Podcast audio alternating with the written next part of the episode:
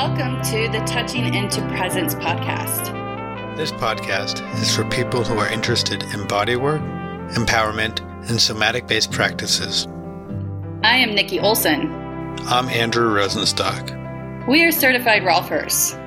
Collectively, we're trained in various movement and bodywork therapies with an emphasis on somatic awareness and client resilience. Through conversations, our goal is to share and explore mind body paradigms to offer empowerment possibilities. It was such a pleasure to be in conversation with Liz Stewart. Liz draws from 30 years of experience as a highly accomplished structural integration practitioner, aka Rolfing. She's a trainer and somatic supervisor consultant. Beyond her hands on work, she provides one to one and group educational support for body workers bodywork educators, mental health professionals, and coaches. Liz supports and challenges her clients to understand and make full use of themselves in their work. Her approach is engaging, connective, and supportive, much like the fascial network that holds our bodies together, and her work includes a strong emphasis on body awareness. She aids her clients in learning about their own body cues and triggers that speak in mysterious ways, Liz has been working online for the past eight years and brings her experience in structural integration, movement awareness, polyvagal theory, neurovascular techniques, modern group psychotherapy, trauma dynamics, decoding body language, and DARE attachment theory. Liz's work has been described as comprehensive, deeply transformative, highly intuitive, observant, and fun. In today's conversation, we spoke about Liz's history and what brought her to the SI world, what brought her to the Guild, where she has grown from and into, the importance of language and semantics to this field, why and how she developed her area of SI supervision, and the importance of supervision, networking, and connection for practitioners. One note is on the day of this call, there were outages on Zoom server side, and you will hear occasional delays and stutters from this, and we do apologize for that. That said, let's begin our talk. Hi, Liz. Hey, Liz. Hi, you guys. Hi. All right. Liz, it's lovely to see you via Zoom. We're fortunate that we get to see each other in person often. And yeah, if you could share a little bit of your history and what inspired you first of what why you discovered structural integration, what inspired you to become a structural integrator and teaching and yeah, if we could just start to hear a little bit of your history, that would be awesome. Well, thanks for having me on here, you guys. I'm happy to be here. So, I got involved in uh, structural integration when I was 25 years old. So, I'm 59 now. And I was a very, I was in Boulder. I just moved from San Francisco to Boulder. I worked for IBM and I was in management. And then I got my next level promotion into a headquarters staff job at IBM. And I had a pretty hard job there uh, where I was helping to um, organize who was going to be fired and uh, or moved in different locations around the United States. So it was I was a little young to make decisions and give messages to people. So I was very stressed.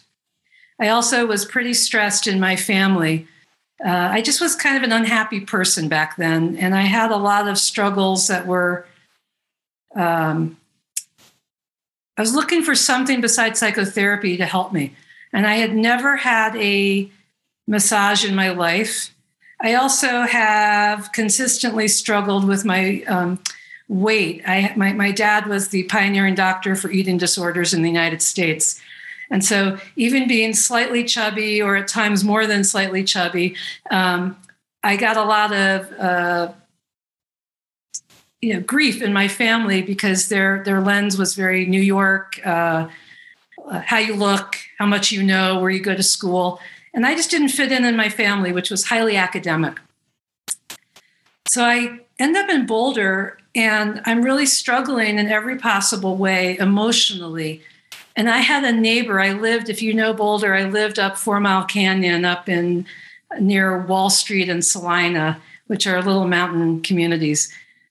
And I was a hippie and I was following the Grateful Dead around. And by day, IBM wearing the suit, and by night, a music lover. And uh, my neighbor, I was telling him how unhappy I was, and he said, Well, have you ever thought about Rolfing?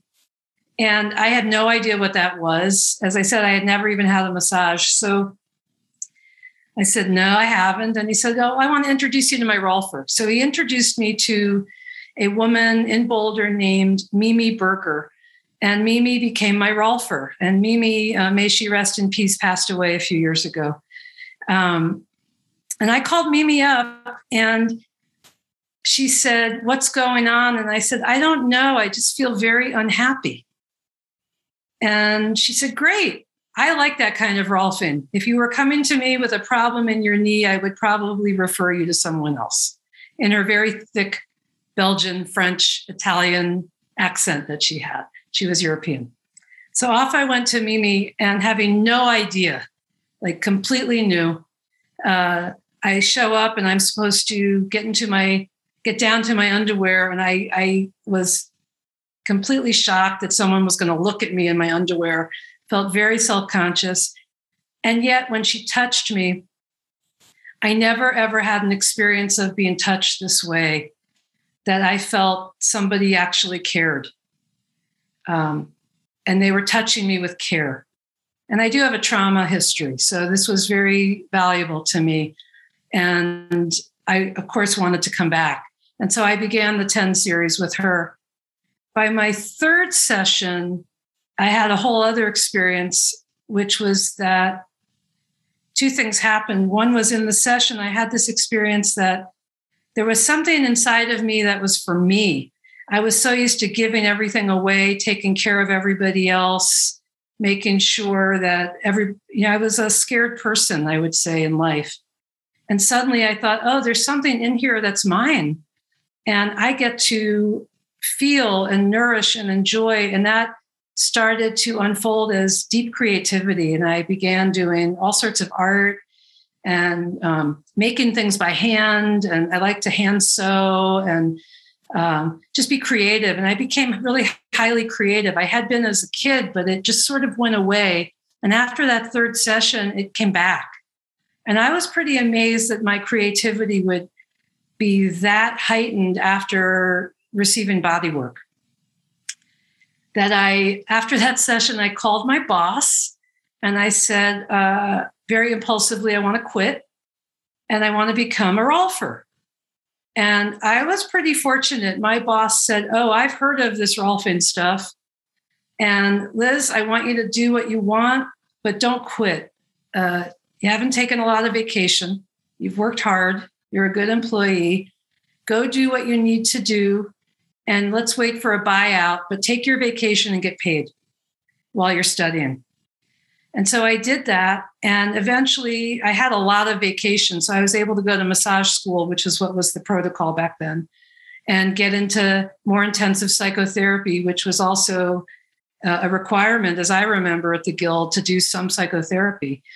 And I um, uh, started massage school.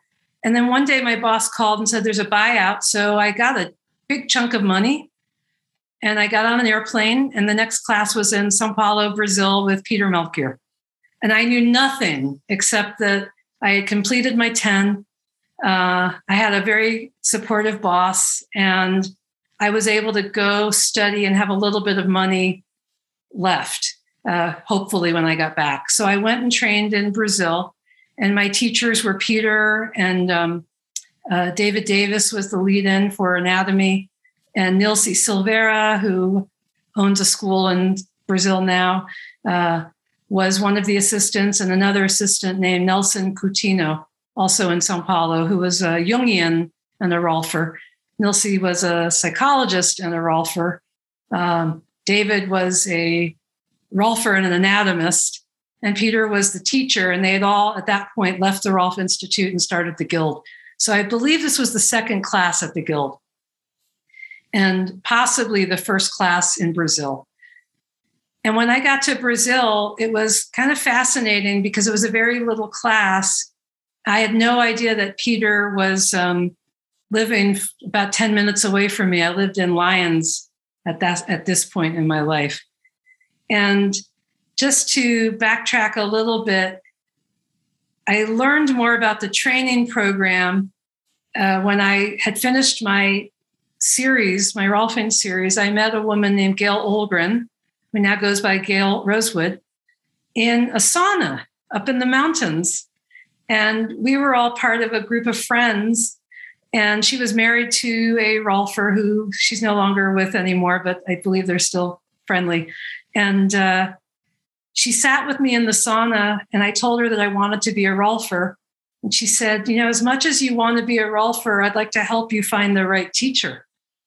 And of course, I wanted her to be my teacher because I had met her and, you know, we had clicked.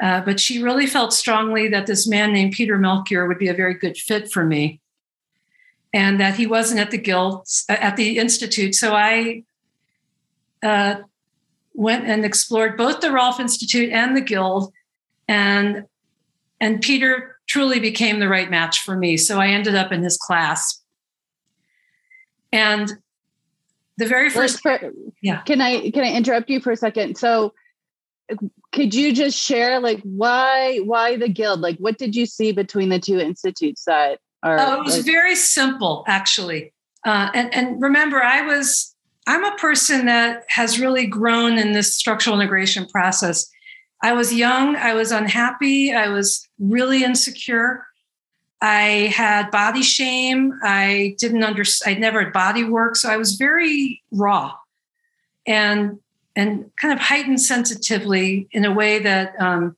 I had to feel safe in a place. So I, I was clear I wanted to be a Rolfer. So I went to the Rolf Institute. I walked in, it was on Pearl Street. And the first thing they said to me was, um, Well, do you have your uh, $2 for the brochure?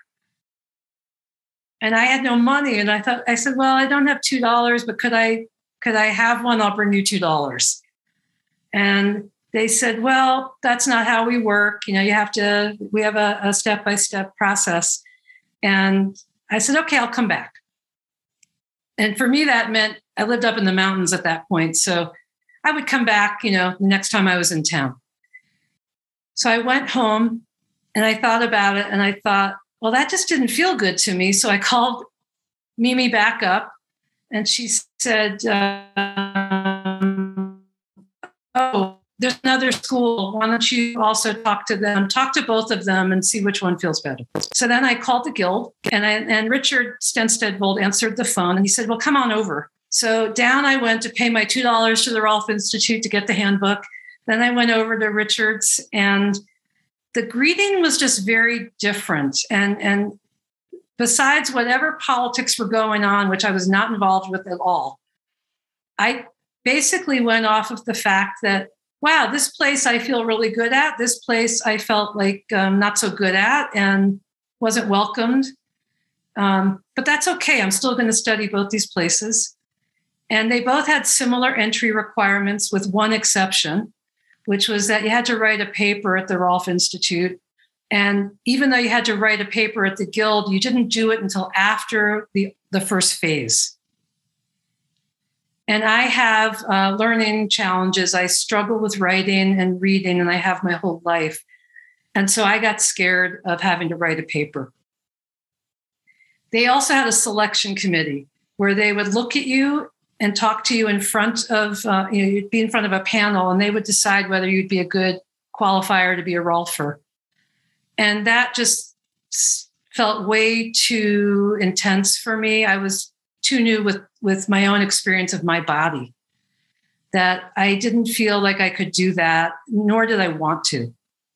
And so I opted out and um, I went to the guild and it felt it was a really good place. It was a very good place for me, to be honest, until it wasn't. And that was many years later when it became not the right fit for me.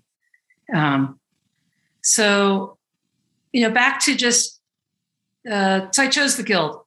And I went to Brazil and I had an amazing experience in Brazil.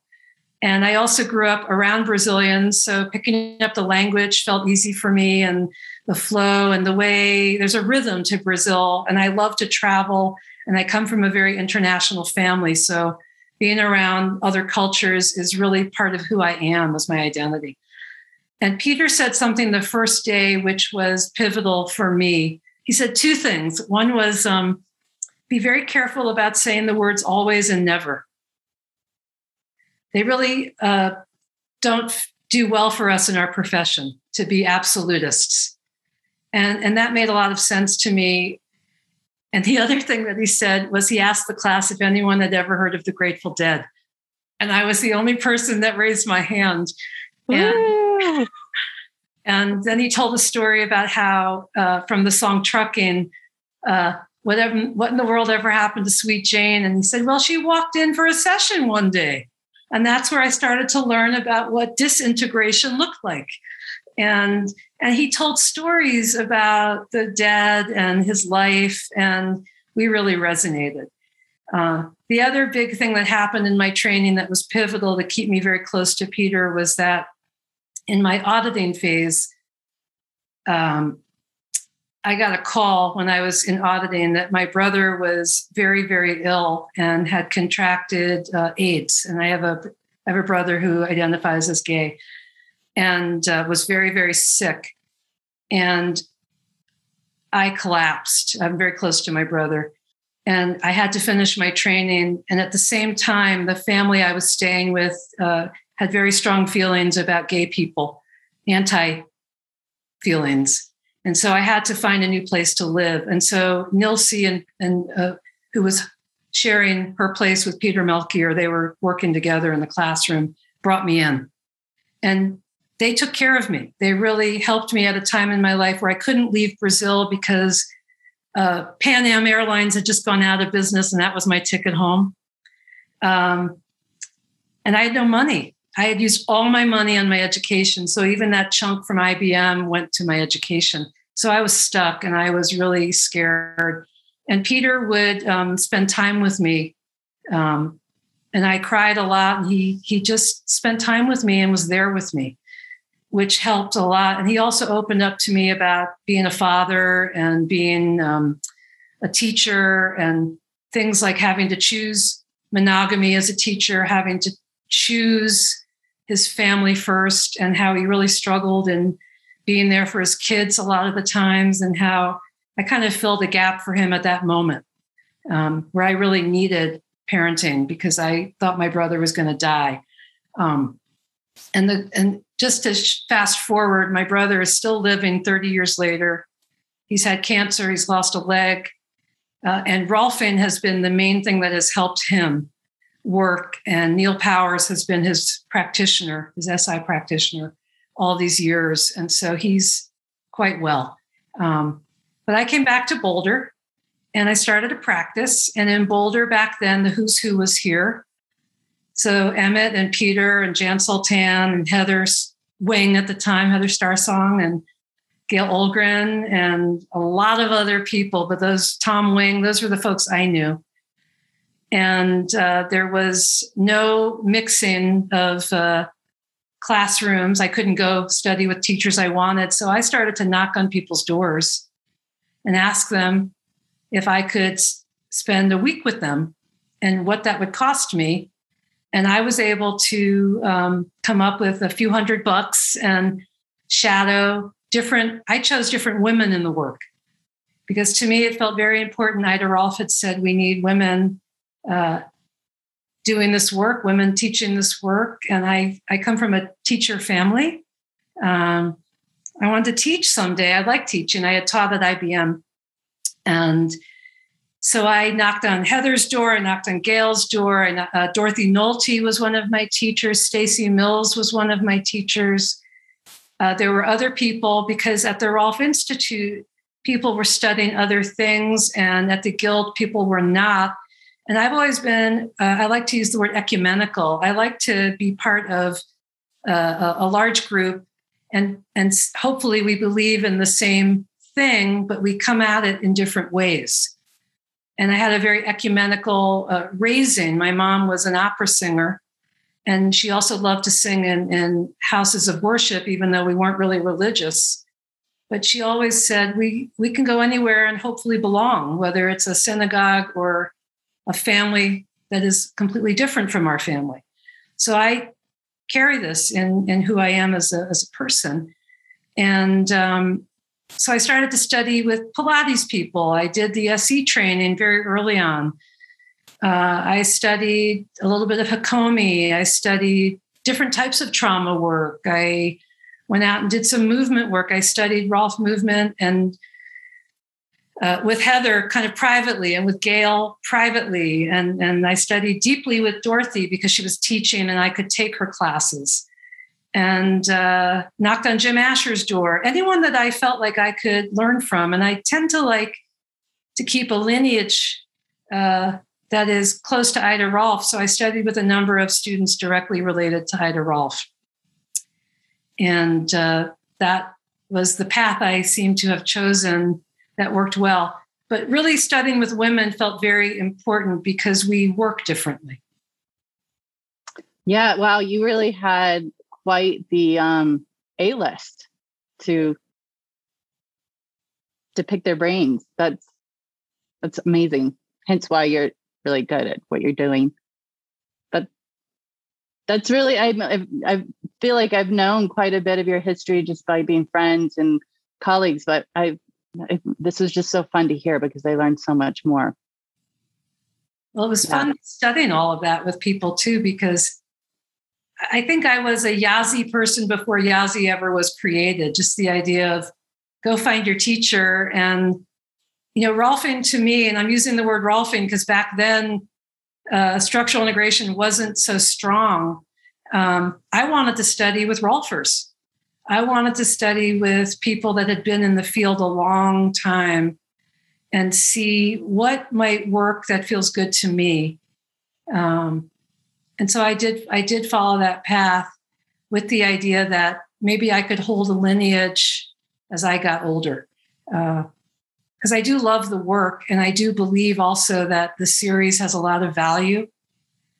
But even with that said, I wanted to study with people that didn't do series work and or who might but also do other things like Jeffrey Burch. Um, I'd have to say Bruce Schoenfeld has been one of my most valuable teachers ever uh, because he's opened my eyes to how to put different systems together and still look at structure as the primary focus of our work and and you know structural integration as the primary focus so I, I, really enjoy studying i'm just trying to think of what else would be helpful to talk about about my history um, you guys have any other questions well i mean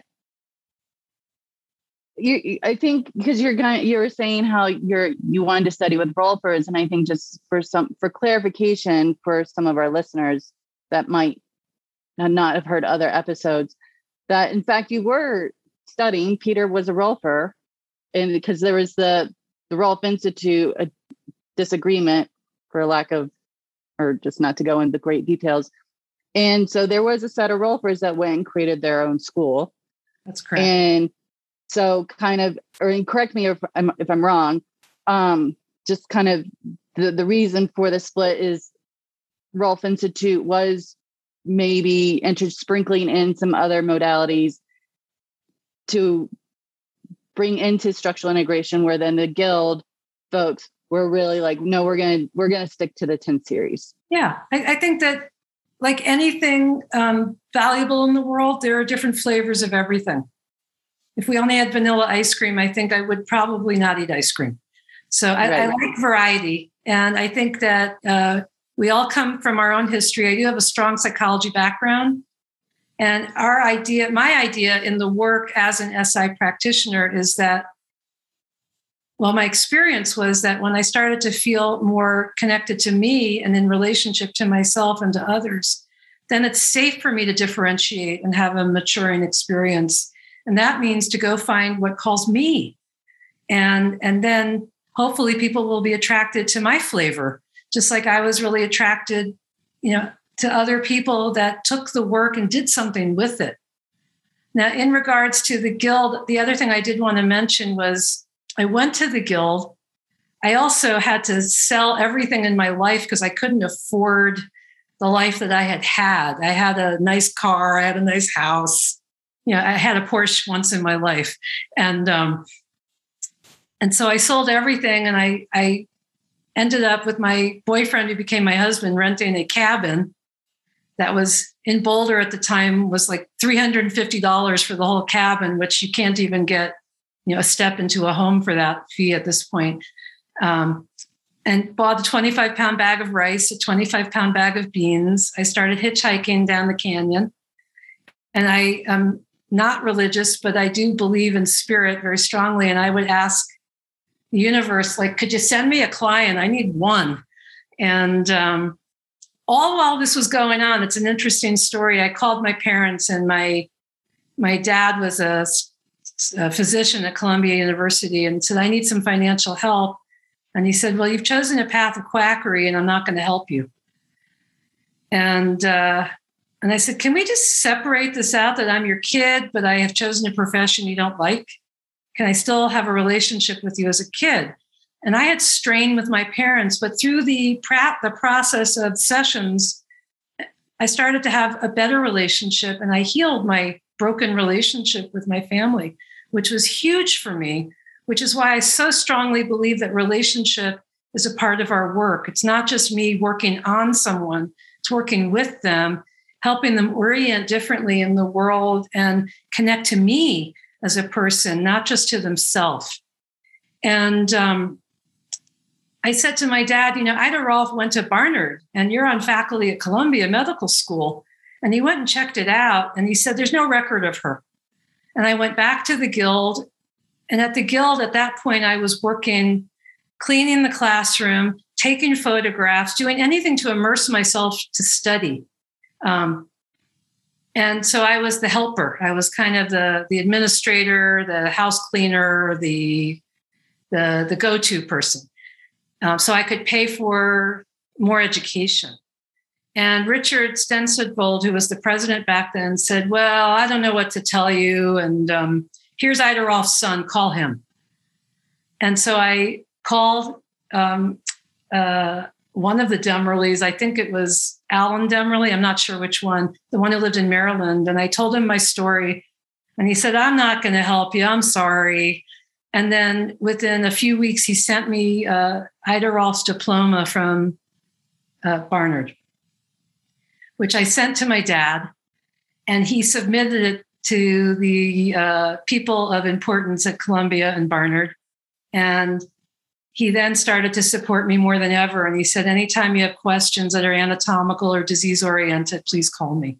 And we really made a full circle to where I, I got back in with my family, which was why I got Rolfed in the first place. I was very unhappy. Um, so I feel like I, I helped I helped our community, you know, put her back on the map in a community that she might not be known in. And that felt good to me. Um, yeah, I don't know where I was going after that. Well, you made me um, just to share a story. So, uh, my dad, not a doctor, but was in the medical field as a salesman, sale, selling hardware for your spine and things like that. And he kind of, in a similar way, a little different. But when I decided to become a rolfer, he kind of had a problem with it because he's like, I don't want my daughter touching naked people. I'm like, well, they're not naked. First of all, they're partially clothed.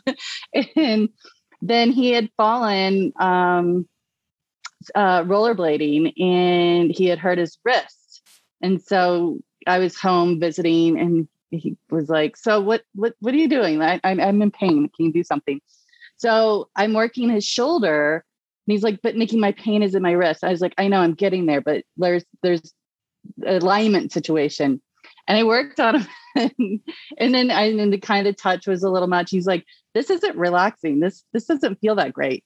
I'm like, well, it's not it's it's not a massage. It's I'm kind of connecting with your tissue. And so basically kind of to prove to him what rolfing was. And then he was like, that's it's a miracle. My wrist doesn't hurt, and you're working on my shoulder. that's right. In fact, I'll just double up on that, Nikki, because I didn't feel well about a week ago, and you gave me a little work, and it was so amazing how you worked on my shoulder, which was one of my many aches, but all the other aches just sort of went away. And uh, I think that's, I'm, I'm really glad you were able to help me, and you know, you're doing the work, and that the work really works.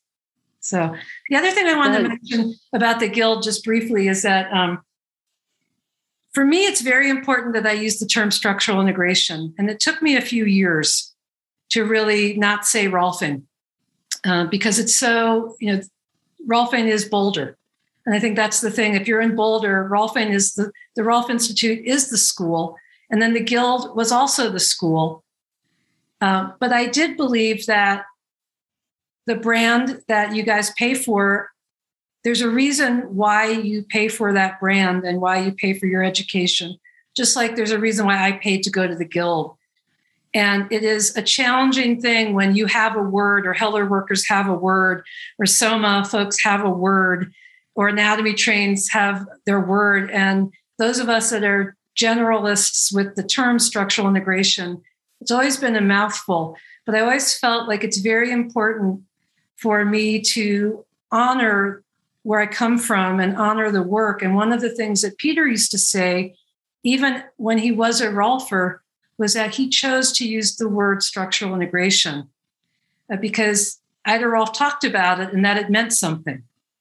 And having listened, and I don't know if the listeners have access to these, but they are out there, all these audio files of her.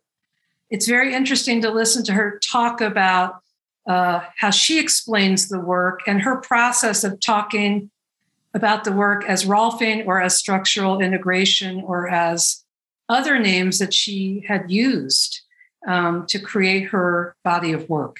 So it didn't start as the term Rolfing. Uh, but I just think that for me personally, when I go into a room, if I'm teaching, if everybody in there is a Rolfer, I'm going to ask them how they would like to talk about the work collectively and do I have permission to use their term? And if I don't, I don't.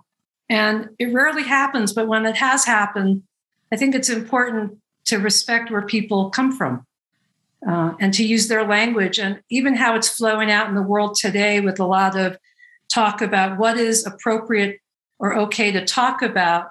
If I am Jewish, I can talk about being Jewish. If I am not Jewish, I might not want to make a Jewish joke. Or if I am gay, I can talk about being gay. Or if I am a trans person, there's a lot of importance these days on speaking who you are and not um, necessarily crossing lines if you're not of that culture.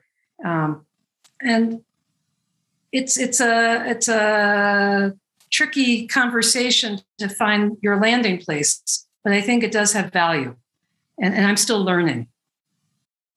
Yeah, thanks for, you know, bringing that up because in our previous episodes there there is that there is a, that conversation of and I think kind of where where Andrew and I have had a lot of fun in this is because we're not speaking just specifically to people who have graduated from the Rolf Institute.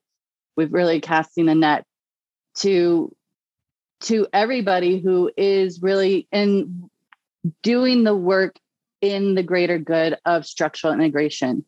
And it could be people that have gra- graduated from the Rolf Institute, from the Guild, or something else of any kind of like somatic practices. And it is, and it is tricky because I think again from our from the history of the school, there is such a charge around mm-hmm. the name Rolfing. And I know for myself when I graduated, I kind of would get, you know, my knickers in a twist when someone who wasn't from the Rolf Institute called themselves a Rolfer. I'm not that way anymore because I I don't I don't want to contribute to that energy anymore because I do feel like it's great that there are so many different flavors of this work because these different flavors become compatible to all t- different type of people.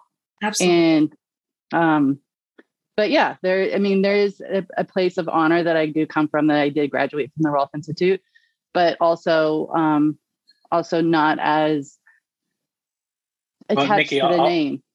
I'll say I still do somewhat get my, I don't really wear knickers, but I, I get my undies in a, in a bunch, but that's more out of habit. I kind of recognize it's a bit of a habit, but it's also of, um, you know, learning when I, when I was just in Vienna, I was I sat in for a day with Alesh in the European SI uh, training, which was great. And I, I, remember when I would talk, I would be like Rolf, uh, uh, I'm sorry, SI. And it's just it's a, it's a habit. I, I, think to some extent there is a it's semantics, and then it's it's history and it's also trademark. So I I kind of float between where I, I don't really care, but there is this like seed that's been planted that you know it comes up a bit, and then I have to question myself a little of do I really mind? And my silly thing is if the person's a good practitioner, I don't mind. And if I don't really feel that they're a good practitioner, or if I don't feel that they're honoring the work, I mind, which is my own. Me too. Me too. And, and you know, I actually do mind. I, I do mind that um, I want to value and and be clear that I like where I come from. I like the school I went to, regardless of anybody else's opinion about my school, their school. I think there's so much value when we choose a place uh, to start that uh, we all have our reasons for it, and and I care about that just as much as um, you know that there's something about pride of where you come from and, and why call it something that it's not. With that said, though, I, I do think semantics make a big difference in our work. And the reason why I do care is that when I'm in a teaching or uh, support role for, for graduates or students, having language in our work makes a huge difference. So you could say to somebody, if they say, "Well, what do you see?" and if I were to say, "Well, you you look twisted," or "Oh boy," or um, "That can't feel good," or, or stuff like that. Yeah. There's so many other ways to relate to someone by saying, "Well, you have a rotation," or "There's a side bend," or "It looks like there's a you you place your weight a certain way," versus putting a, a, a judgment with how you're speaking to a person. So I aim to practice that all the time because I also have this, um, and it's my own belief system that I need to keep my professional hat on when I'm even socializing with my professional peer group. So even, and this is might be going way off on a tangent, but you will not see me drinking at a uh, social event filled with structural integrators. Uh, because for me, not being a seasoned drinker at all, I, I, really don't drink. But if I were, I know that when you drink, people say loose things. And if I'm at a conference or if I'm at a IASI meeting or or even a social gathering, um, I also am representing myself as a professional. And I've seen enough over the years where people say things, including me, that I wish I hadn't said. So I, have kind of learned that, which might be a tangent to go towards what I wanted to talk about with supervision and mentoring, if, if that's an okay direction to head in, unless you guys have other. It, it, yeah, it is. It is. I just want to put my own insecurity out there is that as you were saying, you wouldn't even be drinking. And I was like, I, my mind already formulated the next thought. And I was thinking, I've been drinking tea this whole time. She's so upset. I'm being so rude just drinking then realizing where it was going. Yeah, alcohol. I should be specific. I have my tea also. I'm a and Andrew. I'm a huge tea drinker, so um, that that is my drink of choice, actually. Well, I will say Nikki just sent me some amazing tea. So, uh, you know, maybe if you're lucky, she can send you some too, or some of this uh, this really cool tea she just sent. But but let's let's go into your your your mentoring. Okay. Well, she might just put it next to my door, or maybe we could just go shop together since we are office mates. Thanks, Andrew. You just ruined my my my office holiday gift. Very excited. Uh, so, well, let me talk a little bit about the the. I call it supervision. Could be called mentoring. It could be called apprenticing. It could be called study group support, whatever. Um, but again, with semantics, I, I really studied these words to better understand them for me. Um, that uh, mentoring for me means somebody comes to learn how I work. And supervision or consultation or support uh, might mean I'm going to help them understand and cultivate their style. And I think there's room for both. Uh, but in my mind, I chose because of a psych and analytic background that I bring. Um, I know that in um, nursing and medicine and, psych- psychology, psychotherapy, social work, even in um, certain types of body work throughout uh, England or the UK, there's a requirement for supervision. And it's a it's a place to talk about in, in their in their language uh, case studies or anything going on interpersonally uh, with your clients or patients. And I have been receiving that kind of supervision and mentoring for about, at this point, 20 years. And I started because I taught a class. Uh, in fact, Peter Melchior, uh, just certain little Peter gems, which are different than other people might have in their Peter world. I I got to assist Peter over 16 years, and I was very blessed to have him at the birth of my daughter and I was able to be with him on his last day of life. And so we were close, and um, and I loved him, and I miss him, and I aim to carry his lineage on as strongly as I possibly can. We were office mates and uh, friends, and his he was also friends with uh, my father. They were the same age, and they would get together regularly for a, an espresso and several hours of conversation. Uh, they both loved poetry and the arts and um, other things in the world. So he was very much in my life. So Peter at one point said, Liz, uh, I don't think you're going to have a future at the Guild. And uh, I want to encourage you to step out and do your own thing. And I did end up teaching at the Guild, but this was before that happened. I, I left the Guild, I came back and I started teaching there, and then I left again and and I left because it was there was nothing wrong with the guild. It was what I needed to do for me and and my passions. So I uh, Peter got me in touch with a school in Utah, and I went there, and it wasn't a match for me. Uh, meaning a massage school that had a structural program. And then he introduced, uh, he encouraged me to go talk to a man named Herbert Grossman. uh, I don't know if you guys have interviewed Herbert, but uh, he's definitely worth interviewing. Um, and Herbert has a school out of uh, Nuremberg, Germany.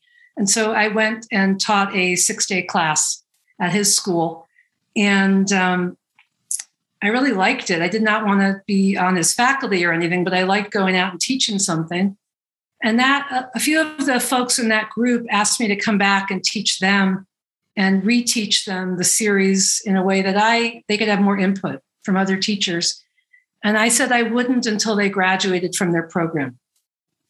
Because I just felt strongly, I don't think it's a good idea to bring a teacher in until you're finished studying what you started wanting to study. And so they finished. And then they invited me to, to do a recipe review. And I went to Berlin and I had a wonderful translator. And I started this six day class, which would be three days on, a day off, three days on, teaching uh, a post 10 three series. And what happened was not that. We never even got to that. What happened was one of the students said to me in Germany, Are you Jewish? And I um, had no idea that I would have such a physical reaction. I got really scared. Now, with that said, I, I don't practice Judaism. I did not grow up with a lot of religion, but I did grow up culturally Jewish in New York, which New York and New Jersey, which says something. It's a very strong community back there. And I have relatives that are quite religious. But I had a body response and I got very scared. And what came out of my mouth was, um, well, what's it like to have me here? Rather than me answering their question, what's it like to be here? And we ended up having a, a, very different type of class. And I was very grateful at that point that I had studied SE, I had studied other body centered therapies, and I was in therapy. And um, I came back to Boulder really rattled. The class was good, but there was a woman in the class who would put on her sunglasses because she didn't want me to see her eyes there were students, most of them were older and they had all grown up more in the Eastern Bloc of Germany, who had learned Russian as children, not English. And, and so there was tension, and we had to work with the tension. And so we did. And I ended up going back there for the next three and a half years, every six months. And we slowly worked our way into studying the series, and it was lovely. And I still have connections with those students. Uh, but I came back to Boulder and I read a book about um, uh, transference and countertransference, and I read a book about groups, group dynamics. And so that began my, my deep dive into studying group work, group dynamics, and getting supervision.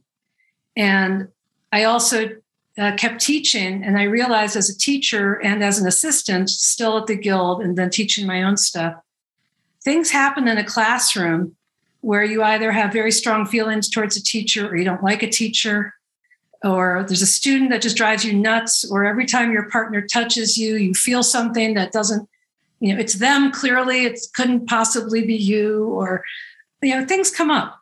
Or a teacher doesn't like you. I don't know if you ever witnessed that where a teacher has a dislike to their assistant or to a student and everybody feels it or there's the school there's tension between a student and the school all these things happen so i met a man in boulder who was legendary to work with groups and with this idea that we bring our own history into the classroom or into every session. Not only we, meaning practitioners, but the clients or the students do also. And often they can connect, and often they don't connect at all. And how do you work with that? Uh, because we're not taught any of that in our training. How do you work with the interpersonal uh, stuff that isn't just love? you know we we tend to like really like something and then if we don't we don't know how to work with the chaos so i started supervision and i started studying group work and i studied three different types of group work one was a buddhist approach one was a trauma approach uh, that also included um, organizations and what happens when there are when there's chaos within the organization what happens with relationship and then I studied uh, an analytic uh, approach, a psychoanalytic, based on how we hold things in our body from when we we're little before we had words. And how does that show up as adults when we're working closely with other people, whether it's as a therapist or as a business person or as a body worker. And I am still studying all these things now. So I started supervision to understand that um, oh, I had feelings in Germany. Of course, I had feelings in Germany, being the token Jewish person and not having any support or anyone to talk to. And when I got to talk about it, I realized I'm not so different than these people. We all went through some kind of generational trauma that we were not part of, but we were part of that because we inherited it. And you could read between the lines here, I could bring that down to the, the whole structural integration and all the different schools. But this was very strong. And the more I talked about it, the more I realized we have common ground here. And I think that I want to begin doing this work for the structural integration community. And is it possible to pioneer a program that allows when students graduate to have a place to go? Because what I discovered was that in my own experience as a student and as a teacher, as a student, I just want to call my teacher up because I have questions, but they're off teaching or they're in their practice and they don't really have time. Or I don't know if you guys have noticed, we're not always great at calling people back uh, when you're a teacher. Um, I know I'm, I'm uh, definitely guilty of that. And I thought, why not have a dedicated person who, you know, knows the work or knows a chunk of the work, their perspective, but also has some skill on how to speak with people and help them understand some of these feelings they're having and also be able to talk to them if they really are struggling with a session or with a client you know so in so i started offering individual sessions and i started offering groups and i also started offering groups for teachers because even teachers struggle and they really have no place to go to. And schools are there to, in my experience and my observation, to uh, create a practitioner and not necessarily offer um, that emotional support that students and faculty might need. Um, so I went off to to launch this, and it's been an ongoing process because uh, I'm not fully organized as a human. You know, I, I, have my own struggles of getting my administrative paperwork done and, and launching an announcement and how to do it. You know, I'm, I'm really a practitioner at heart. So putting on the, the hat of can I be an administrator and, and gather people has been a little tricky for me. But even with that said, I have a number of groups that have been meeting for years online. So I've been on Zoom for 12 years. And I've had groups that have been running that long with people coming and going. And I've had teacher groups so that there's a safe place for teachers. And these are all done with ideas of ways you would work with your own clients. So I try to hold, like I mentioned earlier with languaging, I aim to hold the structure of structural integration in the frame of supervision or mentoring or apprenticeship or whatever word feels comfortable for the person seeking it. Um, that we start out with an agreement like you would start with a client. You know, are you looking for a series? Are you looking for work as you want it? You know, non series work. Uh, how we close each session, I, I find valuable. It's another thing I learned from Peter is to make enough time for closure uh, because it can be really um, uh, um, what's the word? It could be um, uncomfortable to say oh gosh we're out of time. And you either go over in a way you wish you hadn't or you have to stop suddenly and you haven't had time to actually have a integrative ending with the client. And there are ways to do integrative endings each session that could be very quick, uh, but also for the practitioner or the teacher to have a place to talk about other things. For example, in one of my groups that has been running the longest, and these folks are very connected to have a community, they have each other. Whether they meet with me every other week or not, they can reach out to each other.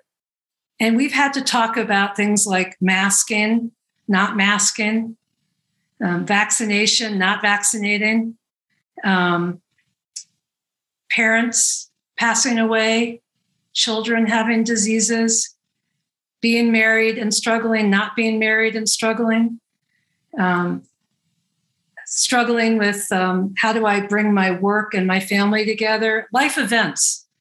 The pandemic to be being a big one, but they had other people. They have a cohort to talk with and grow with, which has been incredibly meaningful uh, for all of us involved uh, and to have relationship because i do find in our work that we are alone in our work and our community becomes our client. And if we actually had community versus telling our clients how we feel which i used to do i mean i will be the first one to say i overshared with my clients for many years until i learned because it wasn't taught to me. And i do think it's being taught more these days uh, professional boundaries and professional ethics. Um, to have a sense of a place to go to that you can really drop in. So it's, even though I'm trained as a psychotherapist, it's not psychotherapy, it's professional support where you have space and room and clarity around what can be said and can't said in the privacy uh, of a group or individual work with me to um, strengthen your practice. So some of it's educational, some of it's supportive, some of it's community building and a lot of it is um, so that no one has to be isolated or alone, uh, especially in these times where um, there's a lot of fragmentation going on. I think that's awesome what you're offering because I found when I had my practice in New York City and I, you know, I was, you know, in my mid 20s, going into early 30s. And I was also seeing a Jungian analyst and for my own stuff. But then as my practice grew, it and I I knew it was happening kind of in real time, but now actually really stepping away from it and looking at some of the sessions because I that appointment was weekly. I did not change that at all. And because it was a bit of a lifeline for me to to process some of the the stuff that was coming up with clients and what they're bringing to me and how do I handle it. And and also working with boundaries because I had some intense people that I worked with or and then people who are challenging my boundaries. Like I would definitely by one person was being groomed as their mistress and being like whoa how how did that come up? And it was such a safe place. And I think that really helped me with my pro- professionalism to have a place to go and like process and to talk with. And so I think what you're offering is similar to what what we need as practitioners to be able to again just what i just said process what's going on in our practices and and to hear other uh, opinions or advice on how to maybe handle a situation or an approach and things like that yeah well i, I do think also that i think i ended up there because i do find therapy to be very valuable and i am not um, my mind does not work anatomically so I do like touch. I love touch. I love our work. And I found as a teacher that there are much better people out there to teach the actual art and craft, or some might say, for some people, technique uh, of the work. And I want to help people find those teachers. My, my, my great skill set might be in how to open, how to close, and how to do tracking.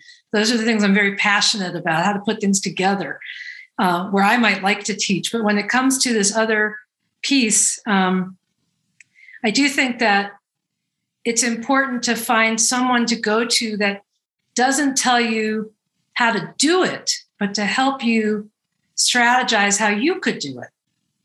And a lot of times there's a, uh, a feeling that if somebody, well, it used to happen to me, I would go to one of these uh, legends, I would call them. And sometimes they were second and third generation, but they were interesting people for me. And they wouldn't actually help me cultivate how to do anything. They just said, well, this is what I do and this is what I would do, versus saying, what are you doing? What's not working? What's coming up? Have you thought about this? Even if it's strategy for a session, um, to, to find a way to get the practitioner to come out more and it also helps feel like you have an attachment or a safe relationship with someone that will help you grow in your in your career path. And for some, it's helping people stop doing the work. There, I've worked with plenty of people that just don't fit in this work, and they end up going somewhere else where they're a much better match. Um, so, mm-hmm. you know, closure or exiting really does have value. Yeah, and I think you're speaking to the power of words, which I feel like I have to make sure that um, it wasn't misunderstood that I did not become someone's mistress. I didn't hear it that way. Okay. Afterwards, I was like, oh. But just with the, the, the languaging and things like that, that um um yeah. So I just wanted to clarify uh, that for any kind of.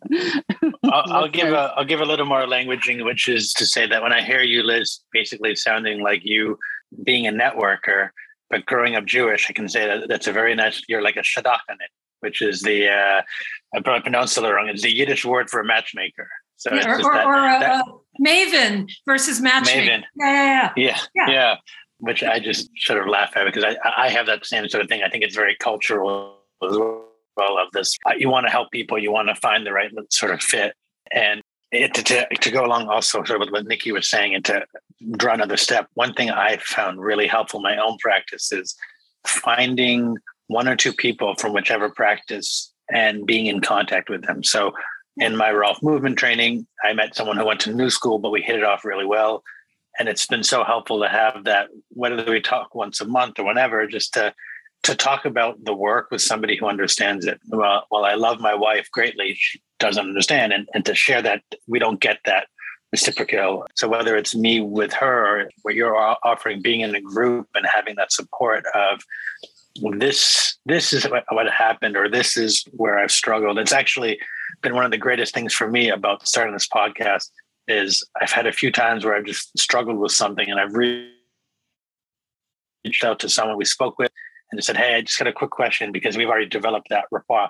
And they've provided some suggestions that have just been like, oh, yeah, that, that's wonderful. So, yeah.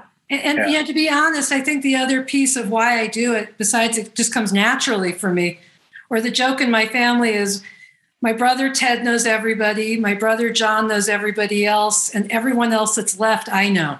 You know, like in my family, we we know we talk to a lot of people it's just nature for us. But I do, I provide supervision or mentoring, whatever the word is that people like, um, because I've probably made every, almost every mistake out there. Um, and mistake is my own term, you know, things that I consider a mistake, uh, where I've struggled in my practice. And I think that there's nothing better than to have someone that can identify with you and is willing to tell you, because a lot of people uh, won't disclose. And I think uh, you know, there's a certain amount of disclosure that can be productive for a practitioner to hear. Like, oh, yeah, I've had to cut a session short, or, you know, I had vacation, I wanted to get out of there, or, yeah, I look at the clock a lot with certain clients, and I've had to study that in myself.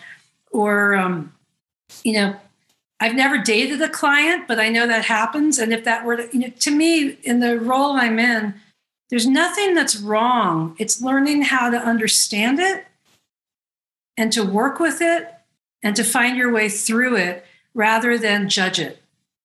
And so when someone comes and says, I've done this and I'm having a lot of shame around something I did with a client or even another practitioner in a class, the main thing is to normalize it like we would do in the body to find the middle, to find that middle layer where there's ease. And if we can find middle, then there's room to expand in different directions. And for the, the person who's coming to me or the group that's talking, for them to recognize that everything is fair game. We just have to find languaging for it and comfort for it and not over get overstimulated. Uh, even when it's high, it can be very overstimulating. Like I'm doing a webinar next week um, with a another teacher who is uh, not wanted to be vaccinated, and I chose to be vaccinated. And we're going to talk about how we work in our in our practice. And we've had to have a lot of conversations so we could find middle for each of us, and to find a, a boundary to wrap the conversation around so that we don't get into our personal feelings around vaccination, but we talk about how do we support ourselves in our practice around this pandemic that we're all in. And how do we stay safe and how do we keep our practice our, our, like nikki you're in my office. How do how do i do my best to keep my office safe myself safe my client safe whether my client is vaccinated or not? Same with this other person.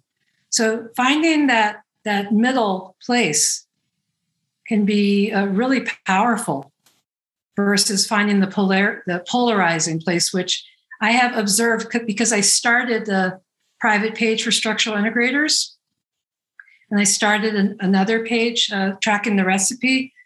That I learned from the private page not to even invite in dialogue with the second page. It's just a place to post notes and have you know learn and study. Where the private page has been very polarizing over the years and and it can be cruel at times. And i think if we can learn to speak to each other in a way that is inviting and spacious it helps us in our practice and in our life.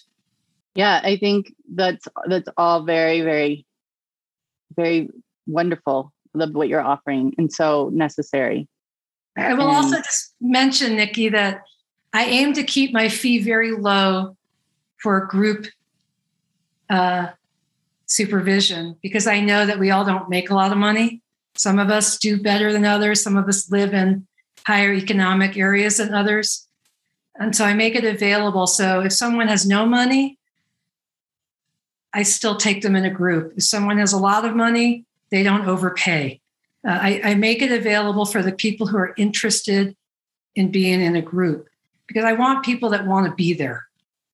I, I, oh, I think that's to... a good, a lovely offering, and so great that there that there's a, a price scale in some way, just because I think again i've said this again it's what you're offering is so needed and necessary and i think some people might not even consider it because there's they're overwhelmed with overhead or maybe you know i was just in this moment too i shared it with you like oh my gosh clients have moved clients are feeling better and then had a moment of like oh my god what's december going to look like Right. And I want to just share that for any newbies or just kind of, I, I think this is a common thing. You know, I've been doing this for quite some time. I settled into like, okay, well, I'll just make this time productive. And sure enough, the last week, what's your availability next week? I need to come in. I have an out of town person who moved, well, who moved and like, oh my gosh, what can we do over Zoom? So just trust in the process that they clients will come. yeah, it, it, waxes and wanes, you know, and, and we yeah. all have our seasons that are busy and others that are empty. And I used to have a traveling practice for years. And, you know, that would make my work at home non-existent. And, and so being able to talk about these things, the more I would talk about it, the more I created a bolder practice. And then I had home because that's what I was needing home at that point. Uh, my marriage had failed and I needed to be home with my kid. I couldn't fly around the world like I loved. I love to travel. Um, it just wasn't going to work. So I think talking about it, naming things, whether you believe in uh, you're faith based, you're universally based, you're you're science based, it doesn't matter. I think that if we get it out, uh, something kind of magically happens that keeps us fluid and moving. And I do it because I love this work. Um, you know, people ask me when I'm going to retire, people that are not SI folks, and I'm like, why would I retire? Uh, I'll just slow down or I'll I'll find my way to stay connected in this work because it's what keeps me um, it keeps me happy. I, I, love what I do. You're shaking your uh, head. Yeah, yeah, yeah. I think that's a great a great way to end on those those words. It's a really beautiful way to close out. I, I, am shaking my head in like yes, but people won't see this. Only they only we only release audio. We just get to see you. But it's a lot of what you say is uh, resonating with with me because I'm I'm I've had a traveling practice for 12 years and I'm in the process of stopping that or slowing that down. So it's like there, there's something even just hearing like, oh, I'm not alone. exactly. exactly. yeah. Yeah. Um, actually, that in um, in closing, the thing that I would love to share is, uh, I love what you guys are doing, and I know Andrew, you'd reach out to me a while back, and in true human Liz form, I was I had too much going on that I couldn't focus at all, and I really appreciate you coming back around to me because um, I really wanted to do this with you, and even having a, a strong practice, yeah. I still feel alone at times. And doing this with you guys really takes that feeling and dissipates it. And it, it, I just feel really connected to other people right now, which is to me what our work is about. It's a choice. I can choose to be alone or I could choose to be in community. And community can be a lot harder, but it really has its um, there's so much to it. And and Peter said in an advanced class that I assisted him in years ago, ultimately, this work is about uncovering the love that exists in a human. And um, I think that what you're doing is bringing that part of me out to share with others right now. So I really, I really appreciate um, you having me on today. Well, it's our pleasure, and there's so much love in you. I mean, I remember we've only really talked on the phone once before, and I reached out to you out of the blue because I needed someone for an IASI thing. We had a lovely talk, and I just I just remember leaving and being like, I love this lady, and I think I spoke to uh, I think maybe Meg uh, Kennedy because you were connected, and she's like, yeah, she's great. You know, it was just like, oh wow, this person is so, you know, you you have a lot of love. Well, you know, it takes love to to talk love, I guess. We're all here together. Thank you for seeing that in me. Yeah. Well, I can echo that too, because I remember the first time I met you, I came to see you for a session. And I was a third, uh, like just after, was it my first trimester? I just went in my second. And we, you're like, no, I'm not going to work on you. I don't work on pregnant people at that time. And, and so I just sat there with, and we just chatted. You had your little black dog, and we just hung out for I don't know for an hour. yeah, I remember that. And my beautiful office, chat. beautiful office, my beautiful office, which I miss, but I love yeah. my new office even more. But yeah, it was really special. Yeah. I, will- Well, I will. Um, Anybody Yeah. that wants to mentor or have supervision, I highly recommend Liz. I have the fortunate to be able to be close to her and see her in the hallway, and has also been a great support to me as um, coming back to Boulder with a practice. So so how do highly, people highly how, recommend it. how do people find you, connect you? How do they do all that sort of stuff, Liz? Um, well, the best way to find me is is well, the, the worst way to find me is to call me on the phone. Uh, so if you call me, you might never hear from me because I get a lot of spam, so I don't answer my phone a lot. But the best way is to contact. Email is liz at lizstewartsi.com. My website is lizstewartsi.com, where you can also email me from there. And most of the work I do right now is online. Um, but if you're in Boulder uh, and uh, you want to come meet me in person, I am here. Cool. Uh, well, um, we'll put those links in our in our notes as well, so people will see. Been it's been such an honor uh, and pleasure to to chat with you and to see you actually in person, face to face. Yeah, it's nice to see you in person too, Andrew. And it's kind of fun to see you, Nikki, online. So, yeah, like you guys see each other in person all the time. Um, but yeah, it's been great. Thank you for it, and we'll we'll talk again, hopefully another time for to talk about four-handed uh, treatments. I would love to come back and, and I would love to talk about how to work four-handed in a way that is really productive for learning and for the practitioners and mostly for the client. So thanks for having me, you guys. It was a Thanks Thank for you, being here. Liz. Yeah. Okay. Bye. Bye. Bye. Thanks. Thanks for listening to us at Touching into Presence. We hope you enjoyed today's conversation. You can find out more about Liz at lizstewartsi.com and contact her at liz at lizstewartsi.com. If you enjoyed today's episode, we'd appreciate if you'd leave a positive review of the podcast and subscribe to it through the platform of your choice. When you do this, it really helps other people find us, and we greatly appreciate your support. We look forward to hearing back from you and seeing you on our next conversation at Touching into Presence. Bye bye.